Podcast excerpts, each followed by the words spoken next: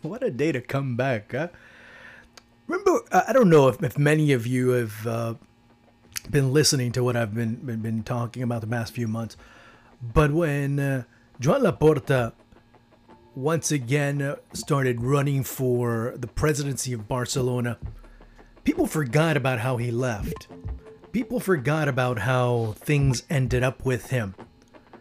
Now, there's an can we blame him entirely for what's happened? No, no, no, no, no, no. He, he came into a bad situation. And actually, as a matter of fact, you, as a Barcelona fan, one, be or, or those that are Barcelona fans, I guess you could say, should be extremely happy that someone like Juan Laporta decided to step in and deal with something that was just whatever trite expression you want to use a, ticking time bomb a hot potato whatever you want to call it you know a hot rod or you know hot metal rod as they say in some cultures. Because to be quite honest with you all of the above are qualified for exactly that. It's really confusing to see how things change from one minute to the next and the reason i say that was for the past month, people were talking about, or more than a month, more more like a month and a half now, almost two months going into January. Well, yeah, but been about a month and a half. Okay, fine. My math isn't that good. Sue me. Uh, June 30th rolls around. June 30th passes, and no contract was signed. Of course, it's forgivable because, quite you know, quite honestly, Leo Messi's thinking about something else. He's thinking about Copa America. He's thinking about the Argentine national team. He's thinking about World Cup qualifiers. He has another focus that has him mentally elsewhere. And he needed to be in that elsewhere because his team needed him at that point. He did have his entourage taking care of things. There was talk about, yeah, it's going to be signed today. It's going to be signed next week. The announcement's going to be made next week. It's going to be made at the end of the week. It's going to be made Friday. And with every announcement, it was pushed and pushed and pushed and pushed and pushed. It's confirmed. Both sides have come to an agreement. Both sides are here. Fine.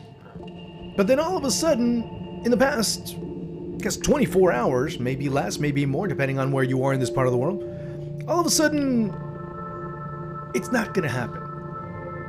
And again, I heard a lot of journalists, I've heard a lot of colleagues say, well, you know, it's a power play. Having studied communication, one thing that you don't want to do when you're trying to make a statement of that ilk is to upset the person you're trying to communicate with. Trying to anger them, trying to get your way by pressuring them into a situation that they have the upper hand in. You have to remember a lot of times this is the same league that said, okay, Cristiano Ronaldo can leave. The same league, the same president, Javier Tebas, and I happen to be there when he said it. He, he said, well, if Cristiano Ronaldo leaves, he leaves. The league continues. And to a certain extent, you have to be agreeing with Javier Tebas. What, what's going to happen? Leo Messi leaves, Cristiano Ronaldo leaves, and what? No more Spanish league?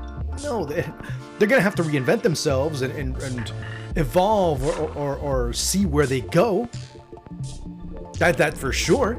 So when you, when you look at it from that perspective, it is exactly that that ends up making people very frustrated in terms of what this whole odyssey has been because people have been told Messi's coming back. Messi will return to Barcelona. So much so that he was intent. He, even he said he was coming back. He was intent on coming back. His purpose was to come back. And, and you hear uh, RAC1, you hear uh, Radio Catalunya, you hear all, all the Spanish radio. They were, Messi was intent when he came back from vacation on Wednesday. He was ready to do all the paperwork today, Thursday, to join his team tomorrow, Friday. That didn't happen, and, and forget if you're Leo Messi or, or not. If you're a just a normal person coming into a job and all, all of a sudden that happens, it throws you for a loop. I don't care who you are. That that's the problem. The way all all of this was handled was handled poorly. And if you would have seen the Emerson Real uh, press conference, then you started. Then you might have started scratching your head a little bit. Hmm, maybe it's not as clear and cut as you're thinking because there's been a lot of words of grandiosity by Joan Laporta. Now, in that aspect, he is at fault because he was leading a lot of people on down a path that he couldn't promise. But remember, his main campaign promise prior to the elections at Barcelona I'm going to re sign Leo Messi. Remember all the burofax, everything that occurred back in 2020, him not wanting to be at the club, the potential offer from Manchester City, the potential offer from Paris Saint Germain, all of those things going on. He did not want to be there. Now, of course, Laporta comes in, a person of Messi's confidence comes in, and of course that changes a little bit. How does that look uh, in terms of Laporta coming in and saying, "Yeah, I, I will guarantee you that Leo Messi will come back," and it does not happen for X or Y reason, but it didn't happen. And the fan doesn't care the reasons why it didn't happen. The fans care that it didn't happen, and you didn't make it happen. And that's been the big problem. And, and, again, going back to the whole issue of the power play, how can you do something like that? How can you go and, and, and issue a statement? Not only issue the statement, number one, you also put out a tribute video where that's almost seven minutes long. And on top of that, then you put a second statement out going against the agreement that you were in favor of earlier in the day. That makes sense to you? Does that make sense to you in any way, shape, or form? I say this because earlier in the day and yesterday, everybody was in favor. Oh, yeah, you know, great injection of money, 2.7 billion euros coming in, and yeah, we need that money. And now all of a sudden, no, Real Madrid and it's going. It's such a coincidence that Real Madrid, almost at the same time as they send a statement out, as Barcelona, excuse me, as Barcelona sends out the statement saying Messi's no longer with the team, Real Madrid comes out and puts out a statement too saying that they're against it. Then you start to say, hmm, there's something wrong here. Something doesn't quite fit. Two and two is equaling five. Why? Yeah, and, and of course, the power play argument does have some merit if you look at it from that perspective. But how much merit?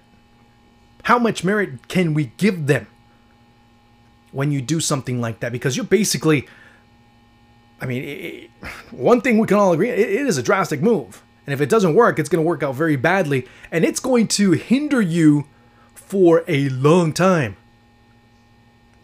If this, I mean, if, if, if this power play works, or, or whatever it's called, or whatever you want to look at it as, it is a stroke of genius, and Joan Laporta shouldn't be president of Barcelona. He should be president of the world with that type of ballsy diplomacy, if you want to call it that. If it works out.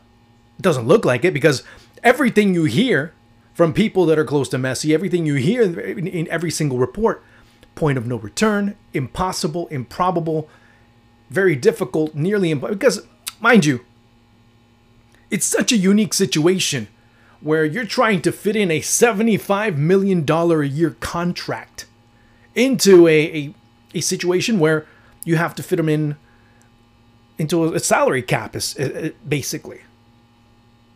And this was a long time coming, folks. Let's not be foolish. Let's not be stupid. Let's not be, oh, because it benefits my team, then I'll kind of ignore it, put it on the side. It's been it's been bound to happen for years because Barcelona and Real Madrid were the ones that are getting away with everything. Of course, now we can say, yeah, you know, Manchester City. Yeah, I say, Manchester City throws problem throws money at their problems or at their shortcomings, if you want to call it that. Well, we didn't win the Champions League. Ah, let's spend another 400 million to see if we can win it next year. Same thing with PSG. Same thing with all those big clubs with big pockets. Barcelona, Real Madrid are a different reality. Well, I shouldn't say post pandemic because we're still in it. At least here in Florida, there was over 20,000 cases today. But it's a different reality. These teams were completely, or especially Barcelona, was completely just decimated by the pandemic. I mean, the, the players that they've been able to get have been through free transfers. It's not that they're forking over big money to get Kun Agüero at 33. No, they didn't get it. They got him for free. Same thing with Memphis Depay. That's the situation that this team is in. Speaking of which, now if you look at Barcelona from a forward perspective, you have Antoine Griezmann, Martin Braithwaite, Ousmane Dembele, Ansu Fati, Sergio Aguero, of course, Memphis.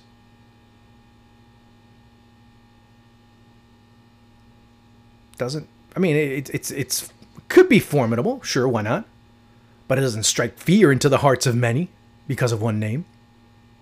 Going forward, yeah, they, they look like they can score a few goals here and there. But their big problem is still defensively. Their big problem is still in the middle. Their big problem is that you don't have the guy that pretty much was the leader in assists the past God knows how many years. That's the big problem there. And it's not only the goals that are being scored, it's the goals that are that need to be created. How's that going to work out? But of course, what I say on the pitch is quite obvious. The fact that Barcelona still haven't been able to get a Felipe Coutinho, of Antoine Griezmann, of Ousmane Dembele, of Martin Braithwaite. Uh, I'm thinking, oh, um, uh, uh, Samuel Umtiti. Again, I'm talking off the top of my head right now. Miralem Pjanic as well. Those types of players, none of them have been able to be sold. Those salaries still count. That money still, you know, counted towards. And they haven't been able to sell any of them. So there's not much of an option for Barcelona at this stage of the game. And and that's the big problem for for Joan Laporta. He knows that, he understands that, and he sees that that reality is pretty much the big one that, that is going to harm Barcelona now if Messi doesn't come. If Messi, for some reason, is not going to come, and we already know that that is a concrete possibility, probability now, or likelihood or reality, I guess we could say, then what do we do? Somewhere in Madrid, Cholo Simeone must be laughing his ass off right now. But at the same time, he knows that the onus is on him. Oh, if there's a person that does not like being the favorite, is Diego Simeone. And right now, by default, Atleti are the team that you can just say, hey, you know what, just start putting, just start, you know, getting the haircut and everything else because the season's going to be pretty much academic. It's just going to be a formality, at least in the minds of many. I don't mean, no, I'm exaggerating saying it's a formality, but let's be quite honest with, with the whole situation here. That Atletico Madrid is the prohibited favorite to win, yet again, the league title. But that's not the big problem. The problem is what happens outside of Spain? What happens in the Champions League? What happens there? You start seeing a, you know, that La Liga was the league that was pretty much face to face, head to head, and actually pounding the Premier League in head to head competition when you looked at every single tournament that was going on. What was it? Eh, eh, since 2000, even going into 2020, I think La Liga, out of the 40, I'm talking about between UEFA slash Europa League and the Champions League, La Liga won half the titles. That's not going to happen anymore. There's a different reality now, whether you like it or not, whether I like it or not, too. So, so where do we end up here?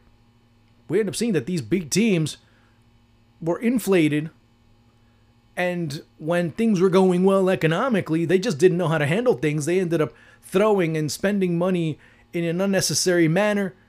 And again, like I said, the transfers like Griezmann, like Dembele, those types of, of, of transfers that came in, and, and, many, oh God, you know, Denis Suarez, and you start looking at Paco Alcácer. I mean, name, keep naming them. You keep naming them and naming them and naming them and naming them, and you see exactly what I'm talking about. Well, Coutinho, who's one of them, another one.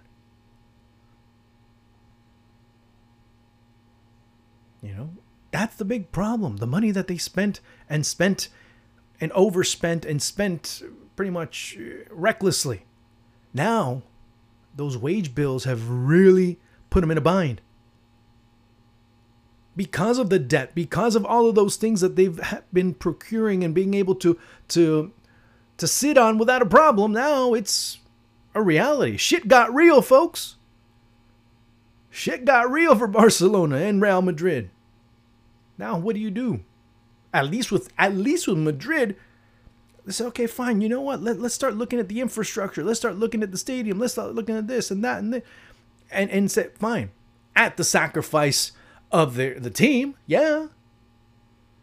Because let's be honest, Madrid ain't all that either. So any Madrid fan that's gonna start talking about Barcelona, they better start looking at their own squad. Especially in the midfield. As that team gets a year older and the midfield's already a year older and at this time you can start multiplying it by four or five as how it's getting older uh, in the midfield. But again, I don't want to talk about Madrid. That's that's for another time and point. But this was just wow. It, it, when the news first came out, let me be completely honest. I, I waited and I said, you know Marca reported it. Let me just sit back and wait. Because to be honest with you, at times I'm and I, I say it, man, you know, and I, I know I know who I worked for and I know where I've been in terms of my profession. But I'm very honest in terms of how I got there and where I've worked and my approach and people that I worked with knew that approach. So it's not it's it wasn't that I was just sitting back and and, and taking no, people knew exactly what what how I felt. But when Marca came out with the report, I was very wary because I know that I know of the interests that are within Spanish media and trying to rattle the opposing cage. As soon as RAC1 came out then, woo, okay, it's on. And of course, then everything started rolling. And then of course, the news and everything else, it was just that little that little drop. And as soon as it came out and everything else started rolling, then you knew you're like, "Oh, it's on."